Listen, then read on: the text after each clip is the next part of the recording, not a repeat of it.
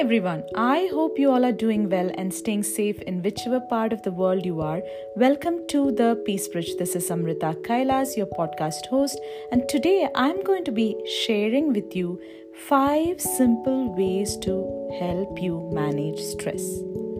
Are you dealing with stress in your life? Stress is a feeling of emotional or physical tension. It can come from any event or thought that makes you feel frustrated, angry, or nervous. Stress is your body's reaction to a challenge or demand. It is a natural feeling and can impact you positively or negatively based on the situation. There are different types of stress that include acute and chronic stress. Acute stress stays for a short term and often happens in response to dealing with dangerous situations. Chronic stress can be long-term and can include issues around finance, marriage, and is considered more harmful, resulting in various kinds of diseases. We all respond to stressful situations in our lives differently.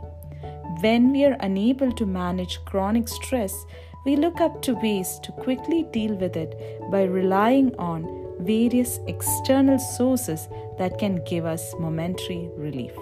This could be in the form of people, places, substances, and more. When the dependency on any of these goes beyond moderation, we end up into physical and mental health issues. The most easiest way to manage stress is by having strategies and tools that can assist us to develop mental resilience to cope with various challenging situations in our life. So today I'm going to share with you 5 simple ways of allocating your time in your daily routine that can help you manage stress. The first one is to allocate time for self-care. Include time in your day-to-day life where you have time for your passions or your hobbies, which can include reading, singing, or dancing, or whatever makes your heart feel happy and peaceful. The second one is to allocate time for connections. We often get busy during our day and forget the importance of connections. Healthy connections are essential for our mental and physical development.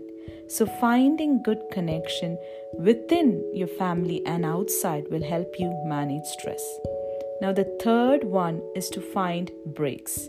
Dedicate some time during your day for no activity. This means just spending time for introspection without judgment and utilizing it as a way to unwind from busyness. Now the fourth one is having time with nature. Nature, as many of you know, is the best healer in the world. So spend time in nature to help you unwind, relax, and ground yourselves. Now the last one is to include playtime. Have some fun and playtime in your day-to-day life. Most often, we think it is very hard to include in our regular activity and consider it very insignificant. However, including fun and playtime has been proven through a lot of researches that it can enable you to improve your mental and physical health. So my friends, include all these 5 kinds of activities into your day by incorporating time for it. This includes self-care, healthy connections, good breaks, time with nature, and playtime. So what you will notice eventually is you will start experiencing more of ability to de-stress yourself in your life.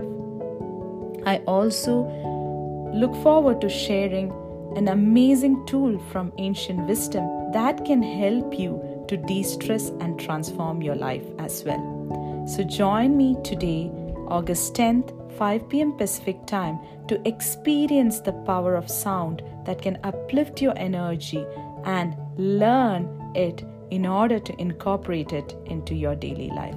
You can also download my free workbook to Rise from Stress Caused by Trauma by going into bit.ly/rebuildyourfuture. It is bit.ly/rebuildyourfuture. future.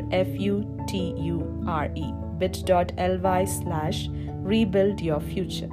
You're also most welcome to join my Facebook community called Samsarga-Emotional Support to receive exclusive free resources and support, as well as get to network with like-minded people. Thank you so much for taking the time today to listen to me. I look forward to sharing yet another exciting and insightful episode with you.